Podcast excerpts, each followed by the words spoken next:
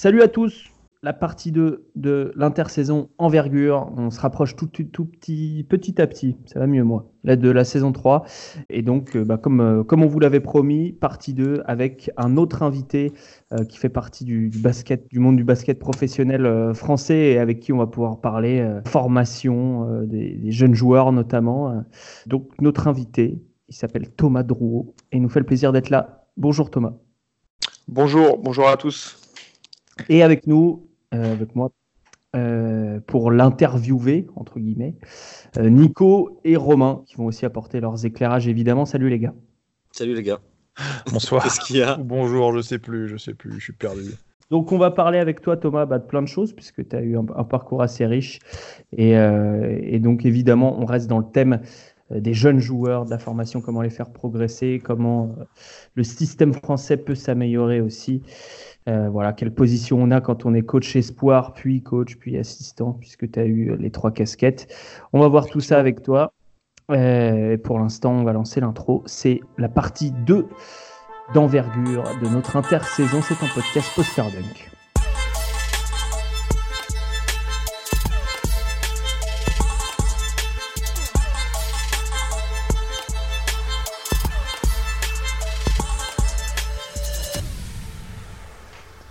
Nico, euh, est-ce que je suis là. Est-ce que tu, euh, est-ce que comme pour euh, Franck Kuhn, comme Romain l'avait fait avec Franck Kuhn, tu peux présenter un petit peu l'intérêt d'avoir Thomas Drouot avec nous, c'est-à-dire à quel point est-il légitime? Alors, dans les grandes lignes, Thomas Drouot, il a été entraîneur espoir au Paris-Levallois, feu Paris-Levallois, club qui n'existe plus, hein. mais euh, il a été coach espoir ou il a été euh, champion de France en espoir, euh, coach jeune de l'année, si je ne m'abuse, assistant au Paris-Levallois, coach principal au Havre, assistant puis coach puis assistant à Orléans. Il, il, revient de la Summer League avec les Clippers. Et pour le petit côté exotique, il a été assistant de l'équipe de Côte d'Ivoire. Il a travaillé avec Pierre Vincent, Germain Castano, Jean-Marc Dupras, Christophe Denis, Ron Stewart, Sylvain Lautier. Euh, Greg Greg Beugnot, oh là là, j'avais oublié le, meilleur. Le Christophe, de, Christophe Denis, t'en as parlé aussi? Oui, je l'ai dit, je l'ai dit, ah, Christophe. Un bisou à Christophe qui nous écoute d'ailleurs, au passage. Et voilà, donc, euh, euh voilà. riche. Oui, tout à fait. Un parcours très riche. Euh, le parcours, tu as quelque chose à ajouter, euh, Thomas? Est-ce que tu as fait d'autres choses dont Nico n'est pas au courant? Euh, non, non, il me connaît depuis assez longtemps pour, connaître mon parcours. Juste avant, bah, j'ai commencé dans un petit club du Val d'Oise, dont je suis très fier, l'Olympique Saint-Gratien, et j'ai entraîné les, sélections de jeunes là-bas avant de, rejoindre le club de Levallois à l'époque. Parce qu'avant que ça s'appelle Paris-Levallois, j'étais au, au Levallois Sporting Club Basket, d'avant la fusion. voilà, voilà pour l'intégralité du parcours. Born and raised in région parisienne. Je, me permets d'ajouter un élément, c'est que bien que parfois il, il ait longtemps essayé d'esquiver le basket féminin, Thomas a coaché des filles sur un camp aussi. C'est vrai. C'est une anecdote assez particulière, mais je, te, je tenais le signaler quand même. N'oublions pas. Oui, c'est vrai. Bah, malgré moi, non, je rigole, C'était une expérience très enrichissante en plus. Absolument. C'est tout. oh, ça, ça, ça, rit en arrière-plan. Bon, euh, commençons, commençons cette, euh, cette, interview. Je ne sais plus par quoi j'avais dit que j'avais commencé. Alors, euh, Nico, est-ce que tu peux entamer avec une première question à, Thomas sur les différents thèmes qu'on avait évoqués? Oui, alors moi, ma première question, elle va être sur le joueur que Thomas a eu entre les mains et dont on parle le plus, Vincent Poirier. et, et c'est par rapport à s'il peut nous rappeler le processus, parce que pour, pour ceux qui l'ont vu euh, les premiers entraînements de Vincent Poirier, honnêtement, euh, celui qui disait lui, lui, il a de l'avenir, ben, aujourd'hui, j'espère qu'il a, qu'il a parié dessus et qu'il s'est fait de l'argent, mais je pense qu'ils n'étaient pas nombreux. Voir, euh, L'avantage, c'est qu'on sait qu'il ne l'a pas fait. Ah oui, ça c'est clair. Donc, non, qu'est-ce qui pourrait nous, nous expliquer ça? Comment as-tu façonné Vincent Poirier? Comment as-tu repéré? Bah, Comme, comme tout, tout commence à chaque fois par de la détection. Et, pour l'anecdote, c'était vraiment un hasard. c'était un lendemain de match pro où on avait un joueur qui n'avait pas joué parce qu'il revenait juste de blessure. Et donc ce joueur me sollicite pour venir faire une séance de tir parce qu'il n'avait pas joué et qu'il devait revenir vraiment à des entraînements collectifs la, la semaine d'après. Euh, et euh, donc je fais ma petite séance avec lui et comme bon, euh, bon mec qui avait rien à faire de son dimanche, je descends dans la salle du bas de Marcel Cerdan pour voir un petit peu les cadets régions. Et, là, il y a l'équipe de Bussy-Saint-Georges qui joue contre nos cadets régions. et bah, j'arrive au cours du premier carton, je pense, et il y, a un grand blanc au milieu de tout ça qui n'est pas, très doué, mais qui se bat, qui court à peu près bien pour un mec de sa taille. Et, donc, je, bah, je reste tout le match je regarde le match et à, la fin du match, je vais voir, le coach de Bussy Saint-Georges et, je lui explique que son, son, son, joueur m'intéresse. Alors j'étais bien sûr allé voir la feuille de match avant en espérant que ce soit un, un première ou deuxième année cadet, mais malheureusement c'était un troisième année cadet. C'est toujours le, réflexe qu'on a. Il est né en quelle année? Euh, Mais c'était un dernière année. Et donc je vais discuter avec ce, coach qui euh, a été super ouvert, euh, a, voulu, a bien voulu que je parle aux joueurs et que ça m'a permis de l'inviter sur un, camp qu'on avait pendant les, vacances scolaires d'après, c'était au mois de décembre, de l'inviter à notre camp. Voilà, donc c'était ma première rencontre avec Vincent. Il est venu à notre camp. Il faut savoir que cette année-là, j'ai l'équipe Espoir avec laquelle on arrive à être champion de France. Donc, on a une équipe plutôt d'un bon niveau pour le championnat d'Espoir. Et il fait donc la semaine de camp avec nous où il est très très en difficulté. On n'arrive pas le mettre dans le collectif, il fait que les, parties individuelles. Euh, et après, euh, bah, je rencontre son père et on décide de, l'intégrer tous les lundis parce qu'il avait énormément de distance pour venir. Il mettait plus d'une heure et demie à venir et à rentrer chez lui. Donc, vu que le mardi matin, il commençait à 10h, bon, je, vous passe les détails. Il venait tous les lundis soirs, euh, une séance où on faisait que du travail de fondamentaux individuels. et les vacances scolaires, on lui faisait une petite place dans l'hébergement pour qu'il puisse, euh, puisse être avec nous. Donc voilà, c'est sa première année avec nous, euh, sa première demi-année, on va dire, où il jouait toujours au club de Bussy-Saint-Georges et il avait, euh, quand il est arrivé avec nous, il avait trois mois de basket, hein, parce qu'il venait juste de, commencer le basket. Ouais, c'est ça. C'est ce qui est important à dire, c'est que c'est quelqu'un qui a commencé le basket sur le tard. Et justement, comment on s'adapte à ça, surtout quand on est coach espoir, qu'on a généralement des gens qui sont dans les centres de formation ou qui ont en tout cas beaucoup d'années de basket derrière eux déjà à cet âge-là. Euh, par rapport à quelqu'un qui a trois mois, est-ce qu'on a un entraînement spécifique au-delà de bah, bosser les fondamentaux beaucoup, évidemment? Ah, Après, la facilité pour moi, c'était que j'avais une approche vraiment basée sur les fondamentaux. C'est-à-dire que par exemple, euh, je faisais euh, du 5-5 tous les jeudis et un petit peu le vendredi. Le reste du temps, je ne faisais pas de 5-5. Donc le lundi, qui était un entraînement où on faisait que des fondamentaux par poste, du coup, c'était plus facile, on va dire, de l'intégrer, même s'il était au début en difficulté, c'était plus facile. Sur, sur les vacances scolaires, euh, le matin, c'était que des fondamentaux. Euh, l'après-midi, il y avait beaucoup de pré-collectifs et après du 5-5. Au début, il ne pouvait pas jouer dans le 5-5. C'était trop compliqué pour lui. Mais euh, il faisait les fondamentaux. Il, dans le 3-3, on arrivait un peu à, le mettre dedans. Et après, c'était trop, trop difficile. Quoi. Comme, comme, tu l'as dit, il avait en face de lui des joueurs qui, en plus, il avait des, juniors Ambida, des, des landings Sané, qui étaient dans leur euh, dernière ou avant-dernière année espoir et qui, étaient, euh, qui dominaient le championnat espoir. Donc pour un débutant, se mettre face à des, mecs qui étaient des bons joueurs du championnat espoir, c'était compliqué. Voilà, donc c'est là aussi, c'est ce qui m'a donné le plus envie de le, rentrer au centre de formation. C'est voir un garçon qui était en difficulté, mais qui s'accrochait. Moi, il y a des lundis où je me suis dit la semaine prochaine, il vient pas. Il s'était fait dunker dessus 50 fois dans l'entraînement. Voilà, euh, il n'arrivait pas. Ce que j'allais dire, c'est le il tombait par terre à chaque contact parce qu'il n'était pas prêt physiquement. Euh, moi, il y a des fois où je me suis dit, bah, il revient pas, c'est fini, on l'a perdu, là, c'est trop dur pour lui. Et, c'est ce qui m'a donné le plus envie au départ de, de, l'intégrer au centre de formation pour les, pour la saison, les saisons d'après, c'était de voir que, que, le gars, il, il, revenait chaque semaine et il essayait, quoi. Il essayait, il tombait par terre, il se relevait, il réessayait. Euh, c'est cette force mentale qui m'a donné envie de l'intégrer. Quand, quand je l'ai quand je l'ai rencontré, quand j'ai euh, revu son père en fin de saison et lui en disant euh, voilà, je veux qu'il vienne au centre de formation, c'est vous qui choisissez un, deux ou trois ans, c'est comme vous préférez, mais moi je veux qu'il rentre au centre de formation. Son père venait voir les matchs, le match espoir et venait voir quelques entraînements. Il m'a demandé si mais vous êtes, vous êtes sérieux Thomas? Euh, Vous voulez vraiment qu'il rentre, qu'il prenne la place de ces mecs-là? J'ai dit oui, oui, c'est, c'est, je, je, pense que bah, il, fait, il, fait, il faisait de 8, de, de 7, de 8 à l'époque. Il se déplaçait déjà plutôt bien. Hein, il avait fait beaucoup de foot auparavant, donc il avait sur le travail de pied, sur, il, avait des, facilités, il se déplaçait plutôt bien. Donc voilà, on a, on a fait le pari et c'est vraiment, ce qui m'a donné le plus, je le répète, j'insiste là-dessus, c'est sa, force mentale, quoi, de dire je, réessaye, je réessaye euh, à chaque fois, de, se relever après chaque échec. C'est ça qui m'a donné le plus envie de l'intégrer. Mes, mes, mes, dirigeants, après deux mois de la première saison qu'ils faisaient en complète, euh, m'ont demandé de venir les voir en me disant Mais qu'est-ce que tu as fait de, de, prendre ce gars-là? Il n'y arrivera jamais. Quoi. Voilà. Parce que c'est le, hein. le, deuxième détail le plus, le plus important. Excuse-moi, je, Vas-y, tu, tu as priorité. Je pose cette question, après je me tais. Désolé Romain. Mais le, souviens-toi le fameux, la fameuse histoire des 12 minutes. C'est-à-dire que tu t'obligeais à le faire jouer parce qu'effectivement, il n'avait pas le niveau. Mais si tu n'avais pas continué à, à, à t'obliger, entre guillemets, à le faire jouer, peut-être qu'il n'aurait pas eu la même carrière aujourd'hui. quoi. Parce que je, ne sais pas, ça, je, on peut pas le savoir. Il y, a, des matchs où j'y arrivais pas parce qu'il faisait 5 fautes avant d'être 12 minutes sur le terrain. Donc il y a des matchs où, où j'y arrivais pas. Mais j'ai un de mes joueurs espoirs qui, qui, qui, comprenait bien le truc et qui avait déjà eu un rôle majeur euh, l'année d'avant, qui de temps en temps, quand je le mettais en deuxième mi-temps, il me regardait en me disant mais à quoi tu joues quoi?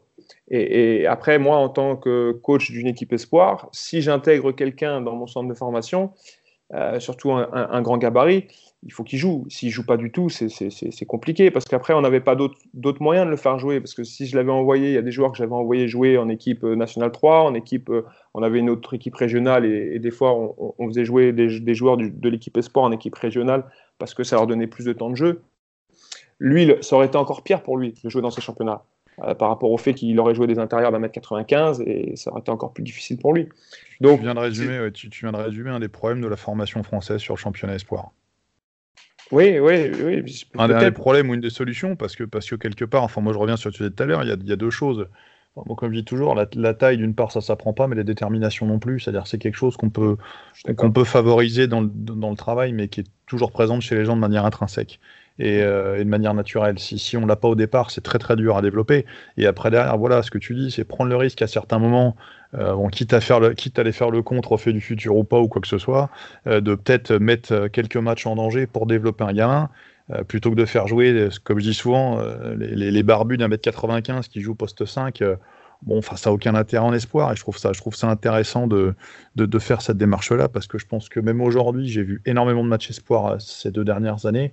Je pense qu'il y a très peu de tes collègues du championnat qui auraient cette démarche-là euh, dans, un, but de, développement, parce qu'on est dans du clonage, on a déjà parlé avec Franck la, semaine, dernière fois, puis, puis d'autres auparavant, on est dans du clonage de ce qui se fait au niveau. Euh, et le problème, c'est que le joueur doit être au centre du projet, et c'est trop souvent pas le cas. Là, ce que tu as fait, c'est exactement cette démarche-là. Ouais, après, c'est. Euh, moi, je pense qu'il faut. Je ne suis pas à mitiger, mais je pense qu'il faut gagner les matchs. Par exemple, sur la première année, Vincent, il jouait pas les derniers cartons. Parce qu'à un moment donné, on travaille toute la semaine. Euh, il faut apprendre les mecs aussi à gagner les matchs. Quand, on va signer un joueur dans une équipe pro, s'il prend 40 points tous les week-ends en espoir, on va se dire, bah, s'il aide même pas son équipe espoir à gagner, comment il va faire pour aider mon équipe à gagner? Voilà. Donc, moi, j'avais, j'avais ce, ce, cette limite de dire il faut qu'il joue au moins 12 minutes parce que a quand même un temps où, on peut s'exprimer, où on peut faire des erreurs, on peut. Voilà, c'était impossible pour moi de mettre un garçon comme Vincent. C'était normal qu'il soit en difficulté. Je suis allé le chercher, il jouait en cadet, il n'avait même pas un an de basket. Euh, qu'il soit au niveau du championnat espoir, c'était impossible. Donc je le savais, donc il fallait pas être surpris par quelque chose que, dont, j'avais déjà connaissance. Donc il allait être en difficulté, mais il fallait lui laisser un espace d'expression, faire des erreurs, se tromper, euh, recommencer. Et, en même temps, j'ai essayé de préserver euh, aussi mes joueurs qui étaient un peu plus matures et qui, eux, étaient dans un fin de cursus espoir, qui voulaient gagner des matchs, qui voulaient aller au Trophée du Futur. D'ailleurs, cette année-là, on, on, on, se qualifie au Trophée du Futur sur, sur l'avant-dernière journée, je crois. On finit septième, fallait être septième parce que euh, c'était une équipe qui n'était pas dans le top 7, qui était, qui était, qui était l'organisatrice du trophée. Euh, mais sur le dernier carton, il n'avait pas de rôle à ce moment-là, parce que le dernier carton, on s'accrochait, on, on s'arrachait pour aller gagner le match. Voilà, c'était ma, ma, philosophie euh, à, à, ce moment-là. Mais, mais encore une fois, il me donnait envie de le faire jouer, parce qu'un mec comme mm. qui s'entraînait tous les jours dur, qui, essayait, qui était à l'écoute, euh, on a envie de le mettre sur le terrain. Il se la racontait pas, et on voyait qu'il aimait bien le jeu, on, voyait qu'il qu aimait la compétition, et, il me donnait envie de le mettre sur le terrain, tout simplement. Euh, Thomas, pour les, auditeurs qui ne seraient pas forcément, euh, on va dire, spécialistes même de, de, des entraînements qu'on peut avoir dans, une équipe de basket de ce niveau-là, qu'est-ce que tu lui as appris vraiment quand tu parlais de fondamentaux par poste euh, le lundi, etc. Qu'est-ce que, qu'est-ce que tu lui as appris qu'il ne savait pas faire en arrivant dans son poirier? Bah, la première chose, c'est essayer de trouver quelque, un, moyen de, de, le rendre un minimum efficace sur quelques séquences. Parce que si le mec est en échec sur tout, à un moment donné, c'est difficile. Et, la première chose qu'on a fait, c'est capable d'attraper le ballon, de le garder au-dessus de sa tête et d'aller sans dribbler, juste attraper le ballon sans, sans, faire de marché et être capable, avec un petit hook main droite, de mettre un panier.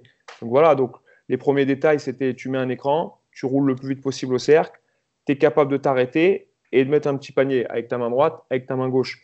Mais après, l'avantage des mecs qui sont, qui sont débutants comme lui et qui n'ont pas des mauvaises habitudes, c'est quand on lui apprend à shooter, il corrige tout très vite parce qu'il n'a pas enregistré un mauvais mouvement. Donc que ce soit son shoot mi-distance ou que ce soit son hook des deux mains, il n'avait pas joué, on va dire, 5 ans sur des, sur des playgrounds ou dans des clubs où il n'y avait pas d'entraîneur qui le, qui le guidait vraiment. Donc il n'avait pas euh, enregistré un, mauvais mouvement. Donc ça, ça peut paraître un handicap des fois d'avoir un, un, mec qui n'a pas d'année de basket derrière lui, mais sur, certaines, euh, sur certains domaines comme celui-là, c'est plutôt un avantage parce qu'il n'y a pas de mauvais, mauvais schéma moteur. Pas besoin de déconstruire. Ouais, exactement, euh, exactement. Donc lui, c'était euh, voilà, c'était une éponge. Il était à l'écoute. On lui disait de mettre le coude comme ça, de finir, de bien casser le poignet. Bah, il, tout de suite, il essayait, tout de suite, il essayait. Et, et après, il y a des différences aussi dans la capacité d'apprentissage et dans le, euh, dans le niveau intellectuel des gamins aussi, il ne faut pas se mentir, qui fait que ce, lui, bah, ça allait vite. quoi. C'était une éponge. C'était une éponge, ça allait vite. D'autres, euh, cette année-là, j'avais un autre joueur qui avait, un peu plus de basket que lui, euh, qui était deux fois plus fort que lui au début de l'année. Bah, à la fin de l'année, à la fin de l'année, il, était moins bon que lui. Quoi. Il y a aussi une histoire, c'est d'ailleurs ce que toi tu as vu quand tu l'as repéré, c'est ce qu'on appelle, euh, enfin tu l'as vu aussi après, mais les, Américains disent intangibles. Je ne saurais pas comment traduire ça en, français, mais c'est des choses euh, voilà, qui, sont innées, en fait, la part d'inné. C'était chez lui, euh, ce que tu as rappelé, c'est quoi La taille et la coordination, et ensuite, plus tard, tu as vu la détermination, c'est ça? Bah, le premier truc, c'est sûr, c'est la taille. Hein. On ne va pas se raconter l'histoire. Hein. il, aurait fait 10 cm de, moins. J'aurais regardé euh, un, bout du carton, surtout pour voir les jeunes de, Levallois, et je serais parti. Hein. Voilà, faut pas se mentir. Hein. Euh, donc la taille, c'est un critère très très important pour le basket. Et c'est comme Romain l'a dit tout à l'heure, c'est un des critères où nous, les coachs, on peut rien faire. Voilà. Euh, où personne ne peut rien faire. Donc, donc, voilà, après, oui, ce qui m'a donné le plus envie, c'est cet acharnement qu'il avait dans, le travail et, cette volonté. Il, a, vraiment montré des, des, capacités mentales au-dessus de la moyenne. c'est clair. Et donc ensuite, dans les années après, c'est-à-dire une fois qu'il commence à, acquérir euh, les, fondamentaux sur voilà, les premières phases où il arrive à être efficace sur des choses assez simples, euh, Qu'est-ce qui est le plus important de développer euh, au plus vite pour euh, un joueur euh, avec ce potentiel-là, donc gros, gros, physique, grosse coordination, etc. Qu'est-ce que toi, tu t'es attaché à développer chez lui? Bah, Dès y a au niveau basket, après, on allait chercher être capable de recevoir la balle face au cercle, faire des passes de transfert, faire des passes de, de relation poste haut, poste bas. voilà, qu'on puisse l'intégrer un petit peu plus dans le jeu que juste je roule au cercle, j'attrape la balle près du cercle. Après, on allait chercher sur un petit peu de travail post-up, qui n'est pas encore aujourd'hui sa spécialité, même s'il a progressé. Euh, c'est quelque chose qui est, pour, les grands gabarits comme lui, qui est, difficile. Souvent, les, meilleurs pivots post-bas sont un, peu plus, euh, on va dire, larges et des fois un centre de gravité un petit peu plus bas. Voilà. Euh, donc, c'est ça ce qu'on allait chercher. Il a un shoot mi-distance et il avait déjà un shoot distance très correcte, même si c'est quelque chose auquel il travaille encore beaucoup et qu'il peut encore progresser là-dessus, parce que c'est un shoot sur lequel le shoot mi-distance peut protéger, on peut progresser pardon, très très tard encore.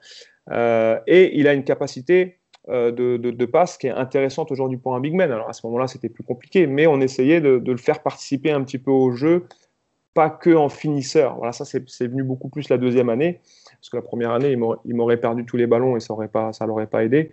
Mais la deuxième année, on allait chercher un, petit peu plus ça. Après, il y a, un point dont j'ai pas encore parlé et, euh, qui, a été, euh, déterminant, c'est son évolution physique. Que la première année, à chaque contact, il tombait par terre. Même si le, on va dire le travail de pied était très correct, il n'y avait pas de gainage, euh, il, y avait, des gros problèmes de, de, déplacements latéraux. voilà, et, le travail le préparateur physique avec, qui j'ai travaillé à l'époque s'appelle Alexandre Kosman, qui est aujourd'hui d'ailleurs le préparateur physique de l'équipe professionnelle de, Boulogne-le-Valois, euh, qui, qui, travaillait avec moi sur son de formation du Paris-le-Valois à l'époque, euh, a fait un gros gros boulot avec lui. Et entre la première saison complète qu'il avait fait avec nous et la deuxième, il avait eu un programme euh, de gainage, de renforcement, beaucoup de travail à poids de corps. Euh, quand il est revenu au mois d'août, ce n'était pas tout à fait le même. Il avait vraiment suivi ce programme et il avait travaillé.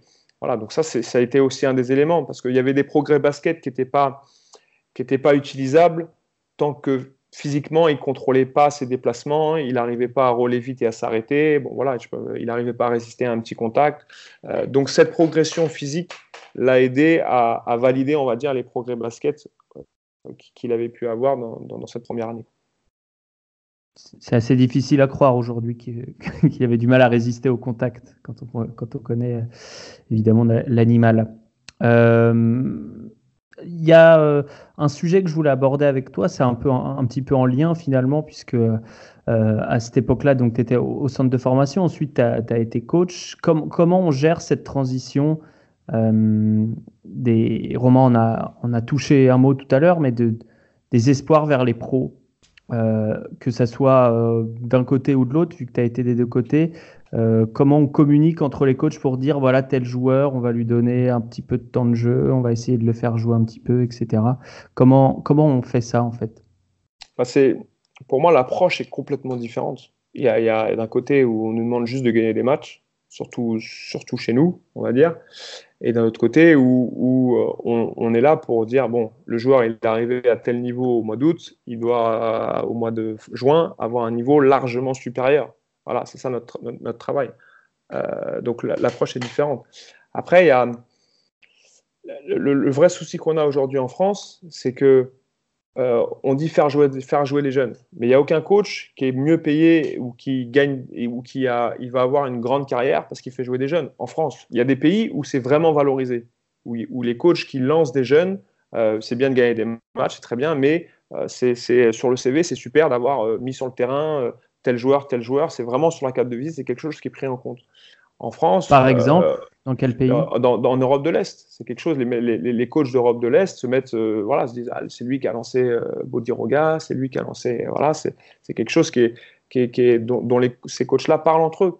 En France, on connaît Vincent Collet parce qu'il a coaché l'équipe de France, parce qu'il était champion de France, voilà, mais on oublie qu'il a lancé plein, plein de joueurs. Euh, et je prends Vincent Collet parce que c'est le plus connu des coachs, mais il y a, d'autres coachs où, c'est pareil, où il y a des coachs euh, qui, qui, ont, qui ont des bons résultats sportifs et qui n'aient jamais lancé un jeune de leur vie. Ce n'est pas un point négatif pour, pour, on va dire, un président français ou pour euh, le microcosmos du, du microcosmos pardon, du, du basket ne français. Me, ne me lance pas sur, sur, sur ce truc-là, ni sur l'image du basket français à l'étranger. Ce...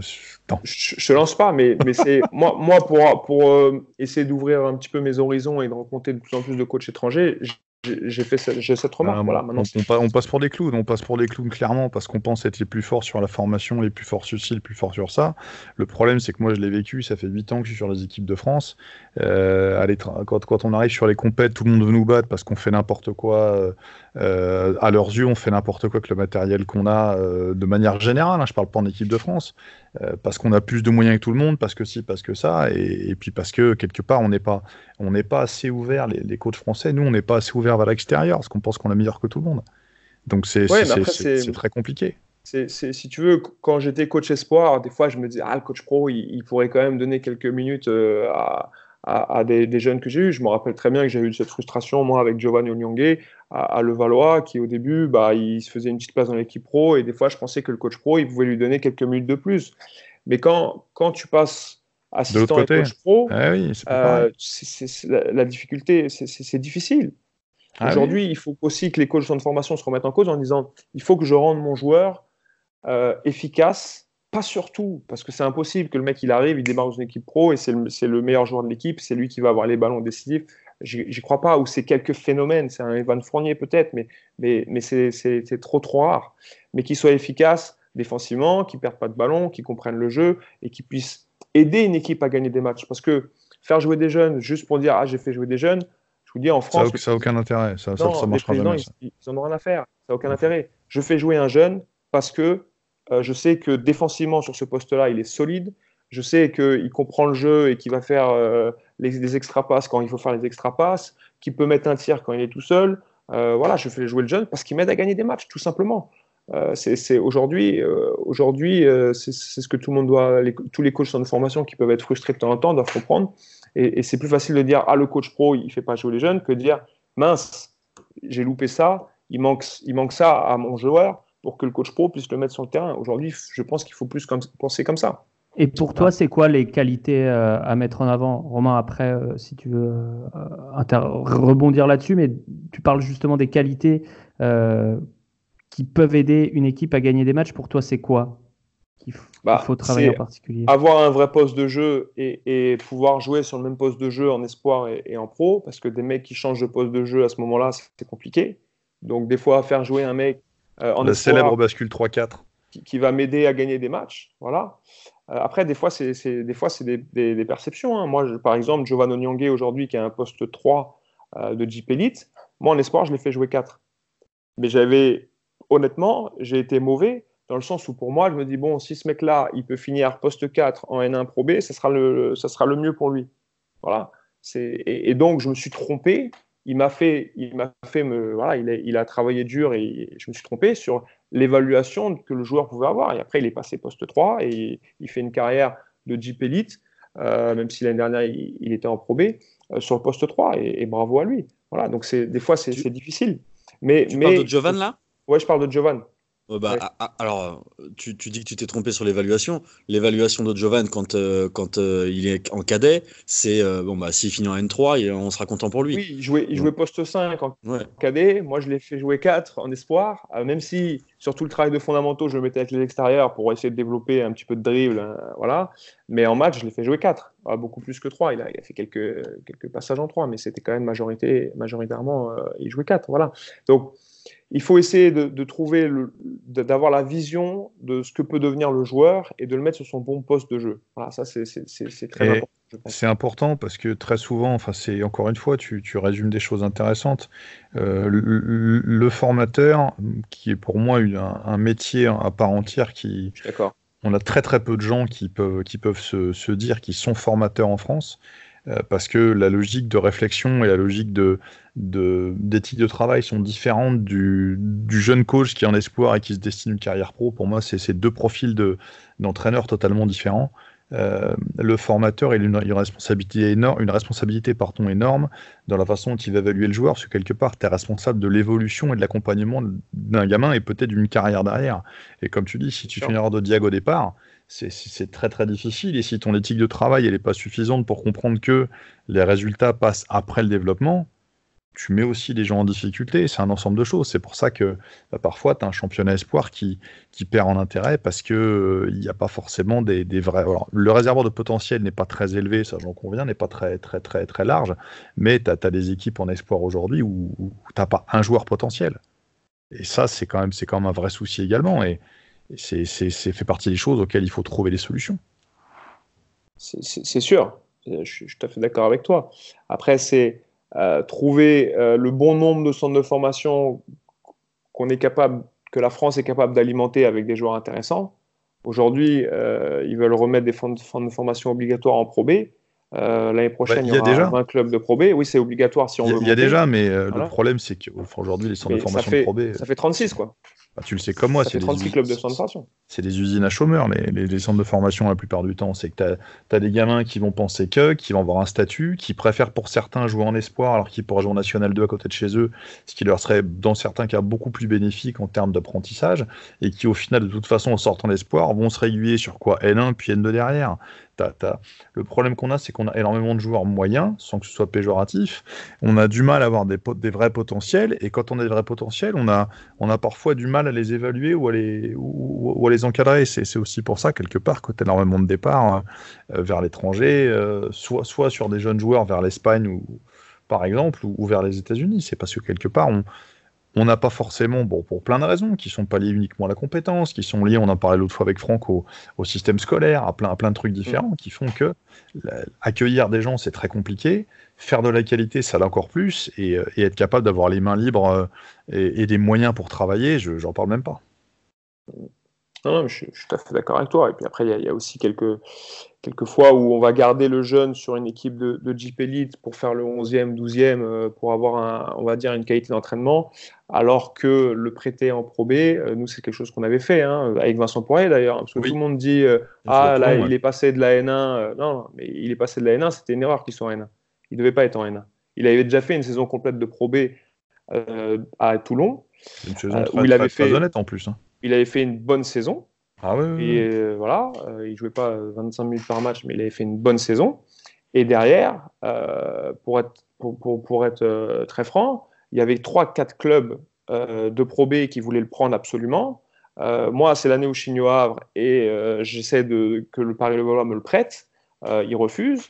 Et, donc, le, le Paris-Levallois ne prête pas Vincent alors qu'il y avait des clubs comme Poitiers qui avaient envie de, de, j'en prends d'autres exemples. il y a trois, quatre propositions sur la table pour le récupérer, et par voilà, le garde et le, le fait pas jouer à ce moment-là. Voilà, donc après, au bout d'un moment, vu qu'il joue pas, il accepte d'aller jouer en National 1, mais au début, la première, au tout début, Vincent avait refusé. Voilà, parce qu'il disait non, mais moi, j'ai joué en Pro B l'année dernière, il faut pas que je redescende en National 1. Et ne voyant, qu'il n'allait pas jouer, il accepte d'aller jouer en National 1.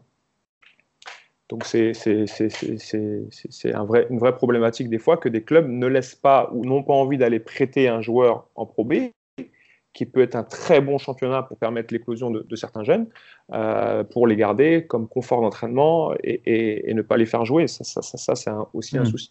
Moi, ça, je trouve que les, moves, euh, les choix de, de, de Bégarin, de Kamagaté, par exemple, sont, sont pleins de justesse parce que euh, c'est un championnat qui est exposé malgré tout, qui est d'un niveau pour se développer qui est intéressant parce qu'il y a une dureté qui est parfois limite, mais et, qui, permet, en revanche de, aux gamins bah, de, jouer avec une opposition bien meilleure que, que de s'entraîner. Moi, ce célèbre truc, oui, avec l'équipe pro, il va apprendre. Non, c'est une connerie. On n'apprend pas en étant assis, on n'apprend pas en regardant, on apprend en jouant. Et on apprend en jouant des matchs. Rien ne remplace le match. Donc, euh, euh, je pense qu'il est plus intéressant pour un gamin aujourd'hui d'aller prendre 10-15 minutes en, en Pro B, même si c'est parfois dans des contextes un peu durs en termes, en termes de jeu, que, que, que, de faire des, entraînements euh, d'une heure et demie avec une équipe de Pro A, jouer 25 minutes en espoir et dominer. Euh, ce qui va être intéressant, parce que dominer dans sa catégorie d'âge, c'est parfois quelque chose qui est. Euh, mais, il faut savoir le faire. Il faut le faire, mais c'est pas une fin en soi. Il y a des étapes. Je pense qu'un jeune, un jeune potentiel, il ne faut pas que deux années de suite, il, ait le même projet, le même programme. Tout à fait. Qu'il y ait une année où il soit très bon en espoir, à s'entraîner avec les pros, c'est très bien. Mais si après, s'il est dominant en espoir et que ce garçon a un potentiel, il faut qu'il passe à autre chose. Donc si le coach pro, pour, de multiples raisons, ne veut pas l'intégrer vraiment dans la rotation, il faut le prêter en Pro B, euh, où là, il va avoir un autre, un autre contexte, où il va être mis en difficulté. Il ne faut pas qu'il reste dans son confort de refaire une deuxième fois exactement la même chose. Ça, moi, je, quand je vois des mecs être très bons en espoir et revenir l'année après en espoir, sans avoir un rôle plus important avec leur équipe pro, je me dis c'est dommage. Voilà, c'est l'assurance d'une saison foutue. Ouais, il y, a ça, il y a ça, il y a aussi le fait. Par contre, tu rentres encore, tu reviens sur ce que j'ai dit tout à l'heure. Un joueur qui fait ça, c'est peut-être aussi parce que le projet de développement du joueur n'est pas au cœur du projet. Un joueur qui fait ça, c'est souvent parce que le coach pro va dire Bah oui, mais il faut 12 joueurs pour s'entraîner, donc lui, on va pas le prêter, ça nous intéresse pas.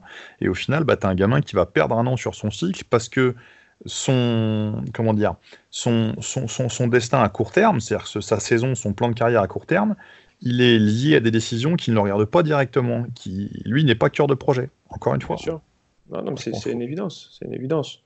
Nous, je vais ah. prendre l'exemple d'un jeune d'Orléans qu'on a eu l'année ah bah, dernière. J'allais exactement te demander ça. À Orléans, quels, quels exemples concrets tu pourrais nous donner? Bah, L'exemple concret, c'est on a un jeune, on a récupéré un jeune il y a, il y a trois ans qui s'appelle Vincent Vent, qui, qui aussi a, commencé très tard le basket, euh, qui est un joueur intérieur, bon, qui n'a pas la même taille que Vincent Poirier, donc voilà, forcément, c'est pas, pas pareil, mais c'est pas du tout comparable, mais qui a commencé tard le basket et qui est un garçon qui, qui, nous a aidé l'année dernière, qui était dans l'effectif de, de, Pro B, qui n'a pas eu un temps de jeu très important, euh, mais qui nous a aidé à bien nous entraîner. Euh, et, euh, et bah, on a réussi notre, on a atteint notre objectif, ce qui était de remonter en JP League.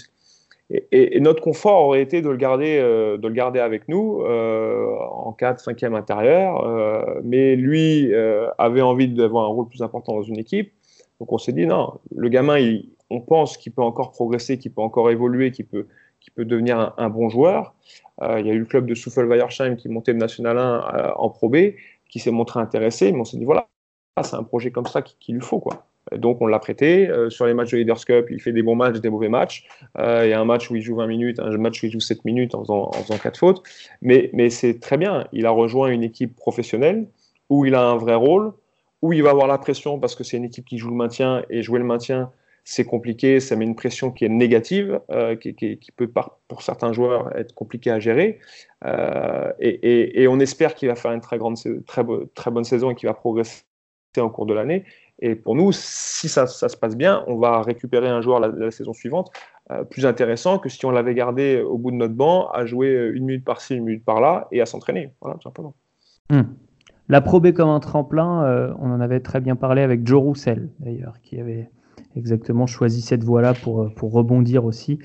Euh, pour, je, je, dis ça pour les auditeurs qui voudraient se référer à, à un exemple concret de joueur pro euh, qui est passé par chez nous. Donc c'était un podcast il y a il y a deux trois mois qu'on avait enregistré. Mais, on voit euh, on, on, voit euh, William Howard quand même, c'est assez incroyable hein, parce que lui aussi un garçon qui était bon en espoir, qui est passé par la Pro B, au moins deux saisons je crois, si je dis pas de bêtises, qu'il a dû faire Denain et, et hier Toulon mmh, et qui aujourd'hui est en NBA quand même. Euh, voilà, il a fait un premier match de pré-saison plus que correct en plus. Euh, donc ça veut bien dire que euh, tout le monde n'est pas Evan Fournier. Moi je prends l'exemple d'Evan Fournier parce que moi je l'ai vu jouer Benjamin et, quand je l'ai vu jouer sur sa deuxième année Benjamin, je pense que j'ai dû le jouer six fois dans l'année, j'ai perdu six fois. Voilà. Et, je me disais mais ce mec là, c'est sûr qu'il devient pro. C'est sûr qu'il devient pro. Voilà, j'en étais sûr. C'est un mec qui avait, qui, avait, un talent inné. Bon, je parle pas du championnat du monde qu'il a fait cet été, mais qui, avait, qui était destiné à ça. Mais c'est très très rare euh, il y a des joueurs, ça va prendre plus de temps. Il faut que même à 22, 23 ans, on peut progresser, 24 ans, 25, on peut progresser jusqu'à très tard. Il faut juste trouver un bon endroit où se développer. Et, la carrière de William Howard en, est un super exemple. J'espère pour lui qu'il va faire sa place en NBA et, qu'il va avoir un rôle. Je, je, lui souhaite. Mais c'est quand même beau de se dire, lui en espoir, il, a dû passer deux ans en Pro B avant qu'un club de première division lui donne un vrai rôle. Et maintenant, il y a une équipe NBA qui lui a signé un contrat. Donc attends, si, si, je peux me permettre en plus, euh, pour rebondir sur le cas Howard, il est à Denain. Denain fait quand même une, une, belle saison quand il y est. Il est à Toulon. Toulon monte en Jeep Elite. C'est vrai. Euh, et, à et, à Limoges l'an dernier, dans, le, dans, le, bon, dans la difficulté qu'a pu connaître Limoges, euh, il a peut-être pas fait une saison brillante sur le plan des chiffres, mais c'est un mec qui, parce que moi j'ai vu énormément de matchs de Limoges l'an dernier, j'avais le temps, c'est un mec qui, euh, sur toutes les rencontres où on l'a utilisé comme couteau suisse, à aller contre sa nature, à aller contre son jeu naturel et compagnie, il a toujours fait les choses sans jamais rien dire. C'est-à-dire que même quand il devait jouer 4, quand il devait jouer 1 et ainsi de suite, dans des registres qui n'étaient pas le sien, il a toujours fait les choses. C'est une juste récompense à la fin. Mais quelque part, il était en probé, oui. Euh, on l'attendait peut-être un peu plus haut que ça quand il était jeune, mais au final, bah, il y arrivait malgré tout. Et derrière, il était en probé avec un rôle et dans des équipes qui gagnaient en plus. C'est-à-dire qu'il n'était ouais. pas sur du bas de tableau ou autre, il était sur des équipes qui gagnaient.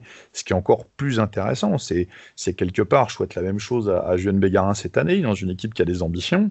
Euh, si en plus il arrive à avoir un rôle sportif euh, digne de ce nom dans une équipe qui a des ambitions, bah c'est, c'est encore plus formateur que de passer que de passer huit mois assis au bout d'un banc puis à rentrer une fois de temps en temps, quoi.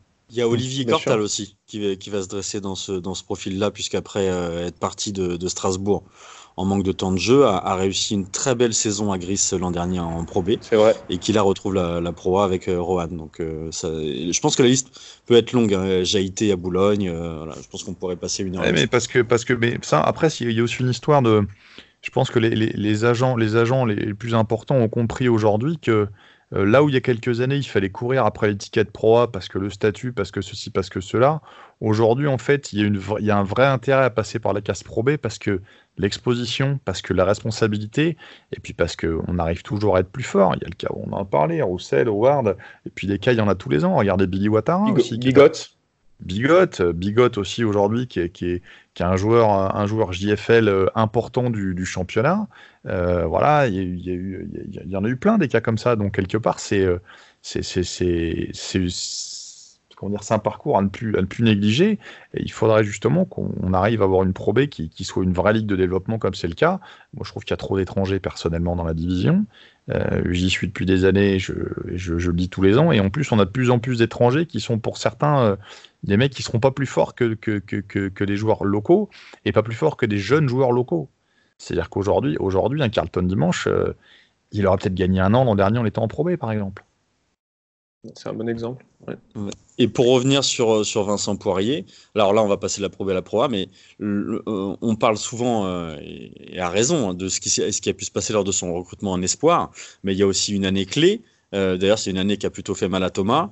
Et un match qui a plutôt fait mal à Thomas, c'est qu'il a fallu que le Paris-Valois ait des problèmes budgétaires pour que euh, Labéry, euh, Poirier et d'autres puissent avoir un vrai rôle et, euh, commencer à jouer. D'ailleurs, il y a eu un prêt, une double licence pour, pour Vincent en, N1 au centre fédéral parce que bah, besoin de jouer. Et puis ce fameux match Paris-Levallois-Le Havre face à Thomas, où, là, Vincent fait son premier gros match en, en proie. C'est je me rappelle bien. C'est la première fois qu'il a vraiment une, une, opportunité de temps de jeu parce qu'il y, a des blessés et il y a un Dawson, je crois, le pivot à l'époque, qui, fait des fautes très vite. Et je crois qu'en jouant, quand jouant 12 minutes, il doit faire 8 points, 6 rebonds ou quelque chose comme ça. Voilà, je ne sais plus les chiffres exacts, mais il a un gros impact, notamment au rebond offensif. Et sur un match que nous, on était bien parti pour gagner, bah, malheureusement, euh, il a renversé le truc. Heureusement pour lui, il a renversé le truc pour son équipe. Et, derrière, euh, il y a eu un changement de coach aussi au Paris-Levallois, et il y a eu aussi des blessés qui ont fait qu'il a eu une, pas assez d'argent à ce moment-là pour, changer de joueur, qu'il a eu une fenêtre euh, qui, s'est ouverte tout simplement. Après, bravo à lui d'avoir montré qu'il pouvait la saisir. Et la saison d'après, quand ils ont construit leur équipe, ils lui ont tout de suite euh, donné un rôle important. Voilà, et on sait la saison qu'il a fait derrière, après recruté par Victoria. voilà, après, après, tout le monde connaît l'histoire. Hmm. Si, si on revient sur euh, le rôle, ton rôle à toi en tant que, en tant que bon là tu es assistant à, Orléans, quel regard tu as sur euh, l'équipe Espoir justement? Et euh, pour toi, quel, quel type de profils vont, vont t'intéresser? Tu parlais de euh, de, joueurs qui ont réussi à justement gagner des petites minutes. Euh, qu'est-ce qu'il faut faire en fait? Que, Quelle relation tu as avec le coach espoir pour savoir quel, quel genre de joueur va venir aider euh, l'équipe Fagnon, comme on dit, dans les petites divisions? Aujourd'hui, c'est toujours compliqué quand, on remonte en JP Elite, même si on avait gardé un centre de formation qui fonctionnait en, en National 3. Euh, on avait l'année dernière en plus pas mal de, vieux, donc de dernière année qui sont partis. Nous, on a une équipe cette année où il y a beaucoup de, nouveaux joueurs. Voilà, donc c'est compliqué pour nous. On a dû même recruter euh, de jeunes pour être, euh, on va dire, des, bons joueurs à l'entraînement avec les pros. On allait chercher un joueur à Pau et un joueur à, à Gravelines qui étaient des joueurs corrects du championnat espoir et qui n'avaient pas forcément l'opportunité de s'entraîner avec les pros dans, leur club. donc, ils sont venus chez nous pour dire, allez, au lieu de rester qu'en espoir, je vais passer à une étape supérieure. En venant à Orléans, je vais jouer en espoir, mais je vais surtout m'entraîner au, quotidien avec, avec l'équipe professionnelle. Voilà, toujours dans l'idée de chaque année amener quelque chose de plus. Euh, donc les clubs de Pau et de Gravelines ont libéré ces joueurs-là, alors en disant nous, on n'a rien à vous proposer de plus. Euh, ils, auraient, les auraient aidés à gagner des matchs dans le championnat espoir. Franchement, c'était des joueurs euh, de haut niveau. et ils nous ont rejoints parce qu'avec nous, ils sont avec les pros. Simplement. Donc nous, aujourd'hui, on est dans, on va dire, dans notre centre de formation se reforme petit à petit et, doit progresser. C'est sûr qu'on est en, relation constante avec le coach espoir. Euh, il y, a beaucoup d'échanges dans, les contenus. Euh, maintenant, euh, maintenant aujourd'hui, je vais être très franc avec vous. Notre, la préoccupation de tout le monde au club, c'est essayer de se maintenir en JPI parce qu'on a mis deux ans à remonter, parce que les trois descentes, ça avait quand même une pression supérieure à juste mmh. deux descentes. je suis incapable de vous dire le nombre de victoires qu'il faudra pour, pour, se maintenir en JP. Et on espère euh, sincèrement euh, se maintenir de façon assez sereine pour pouvoir anticiper sur la saison prochaine. Et là, on va pouvoir dire, allez, on va placer un jeune au centre du projet parce qu'on aura le meilleur projet pour lui à ce moment-là à lui proposer. Est-ce que c'est pas conciliable euh, Alors, c'est un très bon joueur qui va certainement finir en NBA, mais c'est pas Luka Doncic non plus. Ousmane Garouba joue avec le Real Madrid. Il y a d'autres joueurs qui sont lancés très très tôt pourquoi ils sont. Enfin, ces équipes-là, elles ont d'autant plus la pression, elles jouent des grosses compétitions, etc. Comment ça se fait qu'on arrive à, leur donner les clés sur quelques minutes et même parfois pas mal de minutes alors que, bon, alors vous, il y a une situation particulière d'équipe qui vient de monter, mais comment Après, ça? C'est toujours. C'est plus facile, on va dire, euh, quand euh, on a des super joueurs autour, qu'on a des joueurs qui dominent. Sur un poste, on va mettre un jeune sur le championnat domestique, quand on va jouer les équipes plutôt de, fin de tableau où on a une petite marge, voilà, là c'est plus facile. je ne suis pas sûr que, que, que, ce jeune joueur, aussi talentueux soit-il, il ait un rôle super important quand on va jouer Fenerbahçe en Euroleague, voilà, par exemple. Euh, parce que le but reste de gagner les matchs. Après, à partir du moment où on a une marge suffisante sur certaines équipes, ben, on va pouvoir se servir de certains matchs pour lancer ce jeune-là. Aujourd'hui, il y a beaucoup de clubs en JP Elite qui pensent juste à faut que je fasse les playoffs, faut que je me maintienne, faut que je me maintienne, et le projet du club, c'est le match d'après. Euh, voilà. Euh, et, et, et ce n'est pas les situations les plus pertinentes ou les plus faciles pour lancer des jeunes. Les clubs qui sont capables de dire, voilà, nous, de toute façon, on a 13, 14, 15 joueurs professionnels, euh, comme les gros clubs d'Euroleague, et dans ces joueurs-là, on a 2-3 top prospects. Et ben, il y a des matchs où ils ciblent, on voilà, là, on a, une chance, on a un peu plus de marge, on va dire, sur l'équipe adverse, si, on, si on, aborde bien le match, et il va pouvoir jouer plus facilement. Voilà, donc c'est c'est, nous, on est vraiment, on va dire, on a le sentiment de jouer notre tête tous les week-ends. Et, je pense que cette année, il y a beaucoup de clubs de Jeep Elite qui sont, qui sont dans cette situation-là. Donc c'est compliqué de se dire, ah, ce match-là, on va, on va faire jouer un jeune. Euh, non, on fera jouer un jeune s'il nous montre qu'il nous aide à gagner le match, tout simplement. Oui, et puis effectivement, il faut, il faut l'avoir aussi, le Garomba. Quoi. Exactement. bien sûr. Si vous, aviez gardé, euh, si vous aviez gardé Kamagaté, peut-être que ça, alors peut-être pas qu'il aurait, peut-être pas joué en Pro A dès cette année, mais peut-être qu'il aurait euh, eu, pourquoi pas, euh, de l'impact ou un, projet autour. D'ailleurs, euh, Alex, on, a, on, a, on, a, du temps pour une question sur Kamagaté ou pas? Oui. Nicolas, tu es dans un auditorium actuellement? Exactement, je suis dans un aquarium.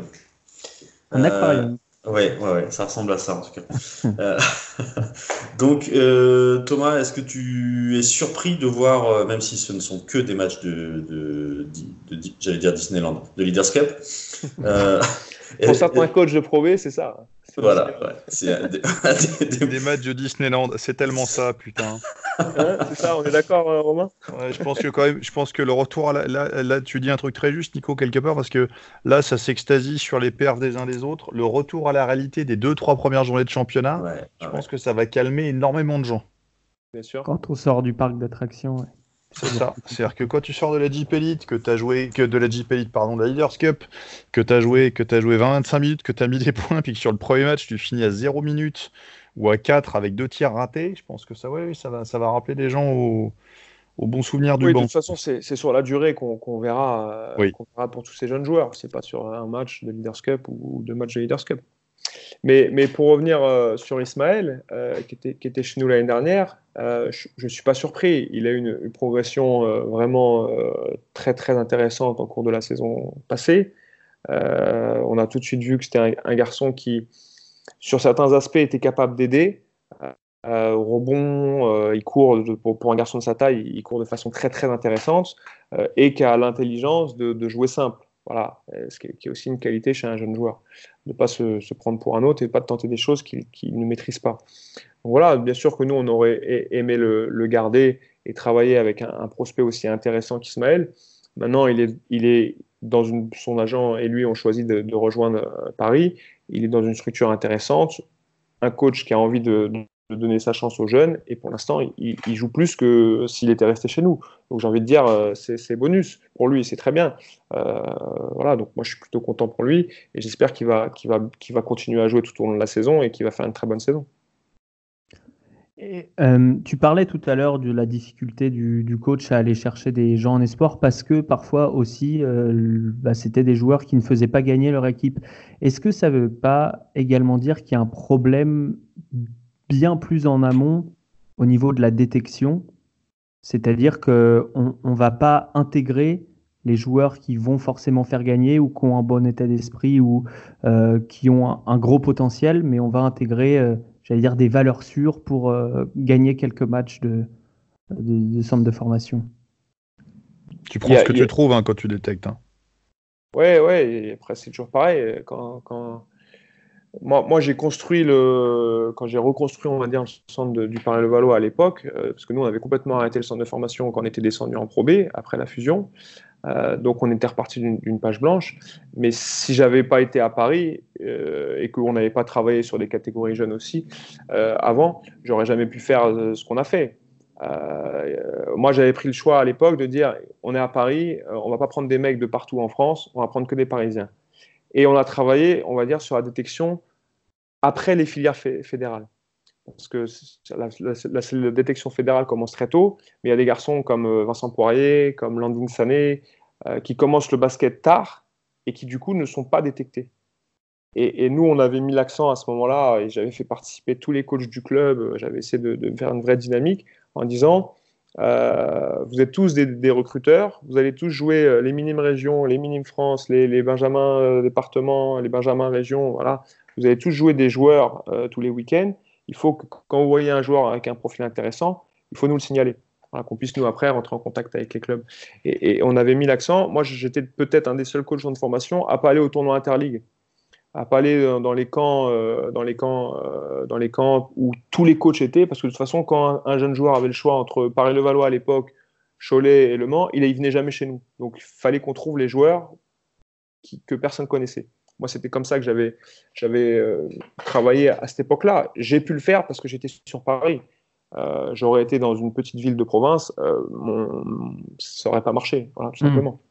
Je pense qu'on arrête trop tôt la détection, voilà, que des fois il faut chercher des joueurs de 15-16 ans et que, et que des fois c'est très on peut trouver des, très gros profils.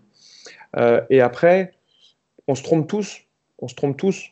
Des fois, on loupe des mecs. Euh, moi, j'ai pas gardé euh, Oumar Oussila, qui est aujourd'hui en Pro B, euh, pour prendre un joueur qui, qui, était trois fois moins qui aujourd'hui est dix fois moins fort que lui. voilà, on se trompe tous, donc c'est trop facile de. Voilà, des fois on a des choix à faire. Il y, a des clubs qu'on va dire qui peuvent faire des choix parce qu'ils sont très réputés et beaucoup de gens veulent venir chez eux. Il y a des clubs qui ont moins le choix. donc c'est un, un, exercice qui est, qui est, toujours compliqué, la détection. Hmm. Romain, Nico, est-ce que vous avez encore des questions détection, formation, ou est-ce qu'on parle un petit peu de ton, ton expérience américaine de, cet été toujours Non, non, il n'y a pas de souci. Pour moi, c'est bon, il n'y a, pas, de Nico euh, Une question sur le scouting jeune. Euh, donc, tu, as expliqué euh, qu'à l'époque, tu avais un peu transformé tes, les entraîneurs du, PL en en recruteur, on va dire, et je pense que c'est quelque chose de positif. Euh, est-ce que tu penses qu'un un scout euh, est nécessaire euh, dans le fonctionnement d'un club avec un, on va dire, un centre de formation ambitieux, ou est-ce que un coach peut remplir cette mission-là? Moi, je pense que c'est une grosse plus-value, c'est une énorme plus-value. Après, tout est une question à chaque fois de, budget, de moyens. Hmm. Mais avoir une personne euh, qui soit quand même en relation avec le staff technique pour euh, savoir quelles sont les attentes des coachs, euh, mais qui peut bouger sur les terrains. moi, j'aurais rêvé d'avoir un scout du, au temps où j'étais entraîneur sur des formations de, du Paris-Levallois. Parce que les coachs, bah, il, voit, il a son équipe, il voit une équipe par week-end, mais avec la, population qui est en Ile-de-France, avoir un mec qui peut aller voir des, des, matchs un petit peu dans, dans tous les départements d'Ile-de-France, ça aurait été une plus-value encore incroyable. Moi, j'ai eu la chance d'avoir grandi en Ile-de-France, d'avoir joué un petit peu en Ile-de-France, à un très faible niveau, mais d'avoir euh, du coup de connaître beaucoup de gens. Et, j'ai même des, des, gens qui m'appelaient quand ils avaient des gamins. Euh, euh, je prends j'ai pas, j'ai pas entraîné Maxime Ross qui est aujourd'hui professionnel, même s'il est blessé là à, Boulogne-le-Valois. Je l'ai pas entraîné, mais je l'ai recruté juste au moment où je partais du centre de formation. Et c'était le recrutement le plus facile. J'ai un mec qui m'a appelé, que je connaissais, et qui j'avais fait mes formations d'entraîneur. Et parce que le centre de formation de Paris-le-Valois marchait plutôt bien, il m'appelle, il me dit ah, J'ai un gamin, euh, j'ai vu un gamin à Versailles euh, en junior, là, il joue en junior euh, région. je pense que je pense qu'il mérite mieux. Voilà, donc après j'appelle un mec que je connais à Versailles, il me donne le nom du mec, il me donne le numéro du père, et puis c'est parti comme ça. Et puis en l'entraînement, à la fin de l'entraînement, je lui ai dit Mais si tu veux venir au centre de formation, on t'ouvre les portes on t'ouvre les portes, quoi. Voilà, c'est passé comme ça. Mais c'est parce que on j'avais un réseau et parce qu'on tissait des liens avec beaucoup de, clubs.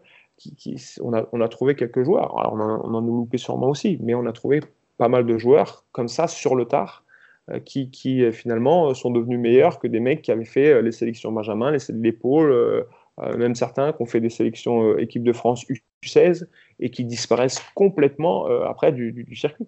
Ouais.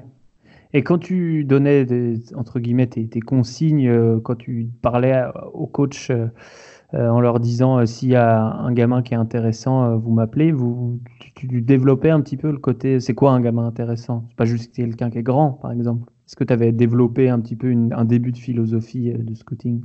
Ouais, ouais, j'avais créé une petite fiche, ils avaient leur petite fiche, euh, et il y avait les aspects, euh, bien sûr, physiques, qui sont importants. Donc la taille en fait partie, mais il y a aussi les qualités de vitesse, d'explosivité qui sont, qui sont très importantes dans le basket. Euh, mais après, il y avait une partie habileté, habileté motrice, euh, habileté technique. Est-ce que le mec, c'est un super shooter euh, Le mec, il manie le ballon de façon extraordinaire.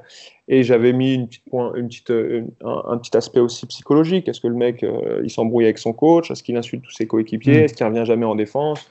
Voilà, c'était c'était ces trois aspects que j'avais. Je voulais faire un truc simple pour que, on va dire, les coachs de tout niveau puissent se sentir, euh, puissent se sentir compétents pour remplir quelque chose. Et je leur avais dit, mais j'ai pas besoin que vous remplissiez toutes les cases. Vous me donnez un, nom de gamin ou même des fois juste le numéro du gamin. Après, je me, je me débrouillerai avec des gens que je connais ou pour récupérer le, nom du gamin. Et vous me dites, ah, il est grand, euh, il avait tel numéro, euh, ah, je l'ai trouvé super mobile pour sa taille. Et puis voilà, c'était juste ça. Je voulais pas mettre en difficulté mes coachs parce qu'il y avait encore une fois des, des coachs très compétents et qui aurait pu vraiment aller beaucoup plus loin, mais il y avait aussi, comme dans tous les clubs, ou dans une, dans une association comme la nôtre, où il y avait 30 euh, équipes sur les, sur les terrains tous les week-ends, il y avait des coachs qui étaient, sans leur manquer de respect, plus des animateurs, et c'était très bien, parce que pour l'équipe 4 du club, euh, avoir quelqu'un qui, hmm. qui, qui, qui, anime bien et qui fait prendre du plaisir aux jeunes, et voilà, c'est exactement ce qu'il faut. Voilà, donc, euh, donc j'avais voulu faire le truc le plus simple possible pour que tout le monde se sente compétent. Très bien. C'est très intéressant. Euh, est-ce que tu peux nous, parler, qu'est-ce que tu as fait en fait euh, à la Summer League des Clippers concrètement? Bah, J'étais euh, invité par les Clippers à, les suivre pendant la, Summer League. Euh, donc j'ai découvert un, autre univers que je connaissais pas, parce que j'avais jamais été au contact comme ça d'une structure aussi, aussi imposante, on va dire, qu'une équipe NBA. Euh, donc j'ai eu la chance de, passer euh, le training camp avec eux et, le début de la, Summer League avec eux à, Las Vegas. Euh, donc c'était très très intéressant. On était 14 assistants coach. Donc quand on sait qu'en France, il y a des clubs qui, grincent les dents quand la Ligue veut imposer un deuxième assistant coach obligatoire en Jeep Elite, on était 14 assistants coach. Alors pour le coup, j'ai trouvé que c'était trop parce que du coup, les rôles n'étaient pas forcément tout le temps super bien définis, et de temps en temps, il y avait des gens qui se marchaient un peu sur les pieds. Euh, mais euh, mais c'était intéressant de voir une autre façon de travailler. Je ne suis, pas revenu de, des États-Unis en disant bah, on est nul en, France, on connaît rien au basket, j'ai réappris le basket, pas du tout. Par contre, dans la façon de travailler, euh, dans le fait qu'il y ait de multiples intervenants au cours de l'entraînement, ce qui fait que quand, quand on finit au 5-5 et le coach prend la parole, sa voix elle est neuve pour la journée. Voilà, c'est pas lui qui a fait l'échauffement, c'est pas lui qui a fait le premier exercice défensif, le premier exercice de contre-attaque, et il arrive, on va dire, sur la fin de l'entraînement, et les joueurs sont pas lassés de sa voix. Voilà, c'est des choses euh, euh, que j'ai trouvé très intéressantes, et surtout l'échange avec, avec les coachs. Euh, était, était, vraiment, vraiment, vraiment bien. J'en suis revenu avec plein d'idées sur la façon d'entraîner, plus que plein de nouvelles idées sur le basket. Euh, je suis venu avec des nouvelles idées sur la façon d'entraîner. Tu, peux développer un peu là-dessus, justement, sur ces, sans, trahir des secrets que tu voudrais garder Non, il n'y a, pas de secret. De toute façon, c'est très simple. C'est euh, un seul entraînement par jour, un entraînement assez long, de 2h30. voilà, ça n'allait jamais beaucoup plus.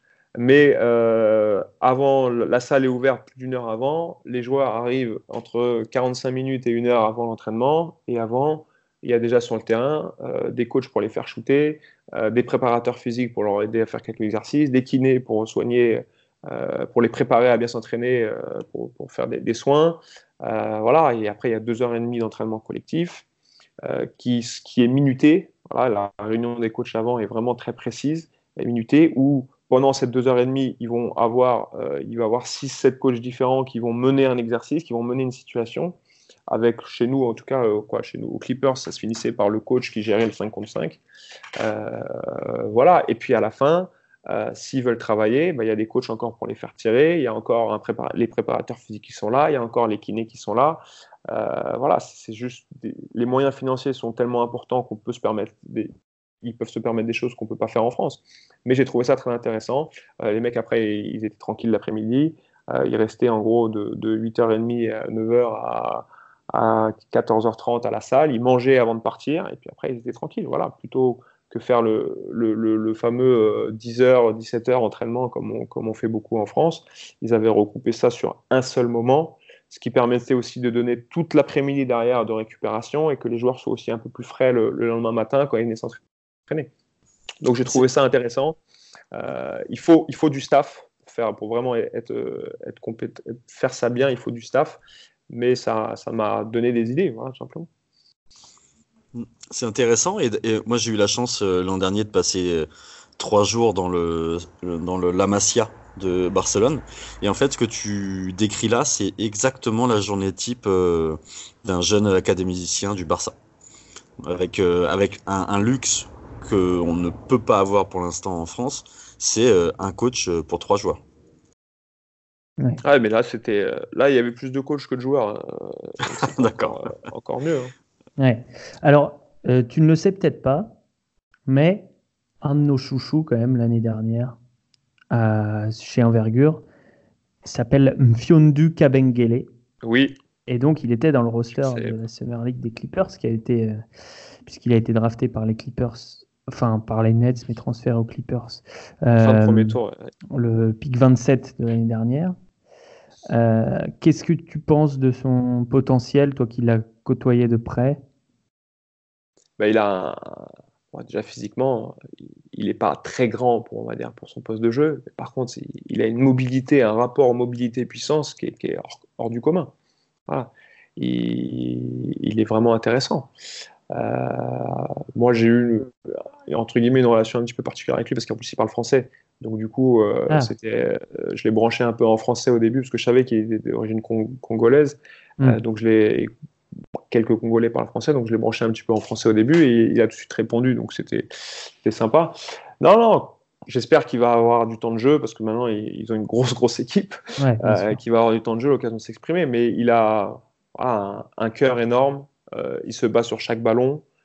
Euh, au rebond, il est vraiment impressionnant. Et, voilà, moi, ce qui m'a le plus impressionné, c'est son rapport euh, euh, mobilité par rapport à la puissance physique qu'il dégage, mm. qui, est, qui, est, hors du commun.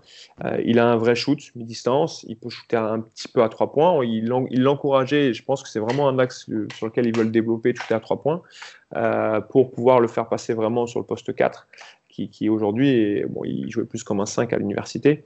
Euh, mais, mais voilà, c'est un joueur qui me paraît avoir un profil très intéressant. Pour toi, c'est plus intéressant. Pour toi, ça sera un poste 4. S'il fait une vraie carrière en NBA, ça sera au poste 4 Honnêtement, je ne suis pas assez expert de la NBA pour dire il est trop petit pour être poste 5 NBA. Moi, hmm. aujourd'hui, euh, il, vient, il vient à Orléans, euh, c'est mon, pivot titulaire et je pense qu'il peut vraiment faire mal au, poste 5 en, en, en Jeep Elite. Voilà. Euh, parce que je me sens plus prêt à jouer 5 qu'à jouer 4. Mais, mais sur la NBA, je ne suis pas assez expert de la NBA pour hmm. dire ah, il est trop petit, il n'y arrivera pas. Non, non. On aime, bien, on aime bien parler de l'état d'esprit, nous aussi, le, le, côté mental, les évaluations mentales. Et toi, tu as senti qu'il avait euh, cette euh, éthique de travail dont tu parlais avec Vincent Poirier, à propos de Vincent Poirier, cette détermination, tu as senti qu'il l'avait?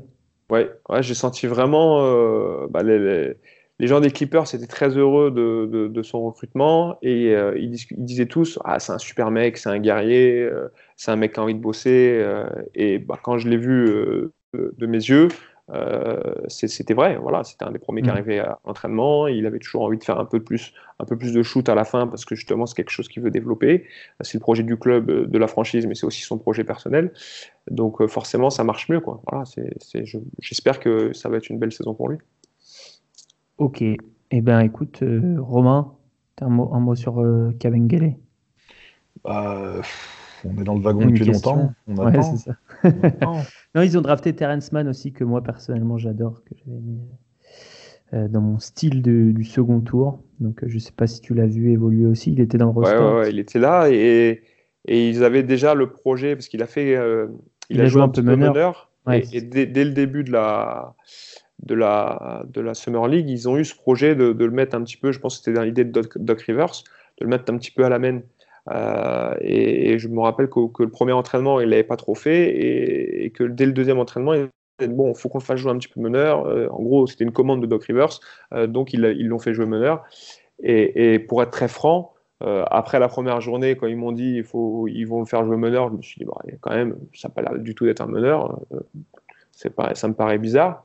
Et il s'est bien débrouillé. Et pour le coup, j'avais pas vu ça moi sur la première journée avec lui de, de, camp. Et il a montré des choses vraiment intéressantes à la main, que ce soit sur les entraînements suivants ou sur les matchs de Summer League où il a été utilisé à ce poste-là.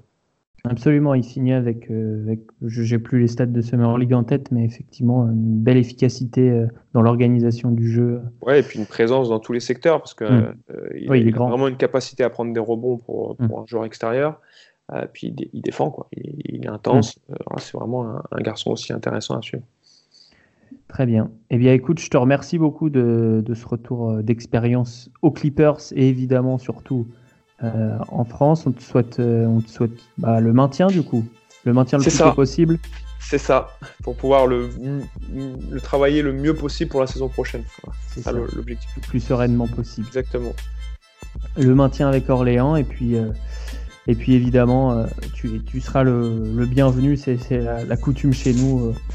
le bienvenu quand, quand tu as envie de parler de, formation ou de, ou de détection ou de ce genre de choses.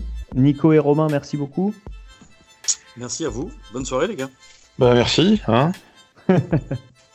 Bonne soirée tout le monde et euh, on reviendra bientôt pour un épisode 3, la partie 3 de cette intersaison envergure.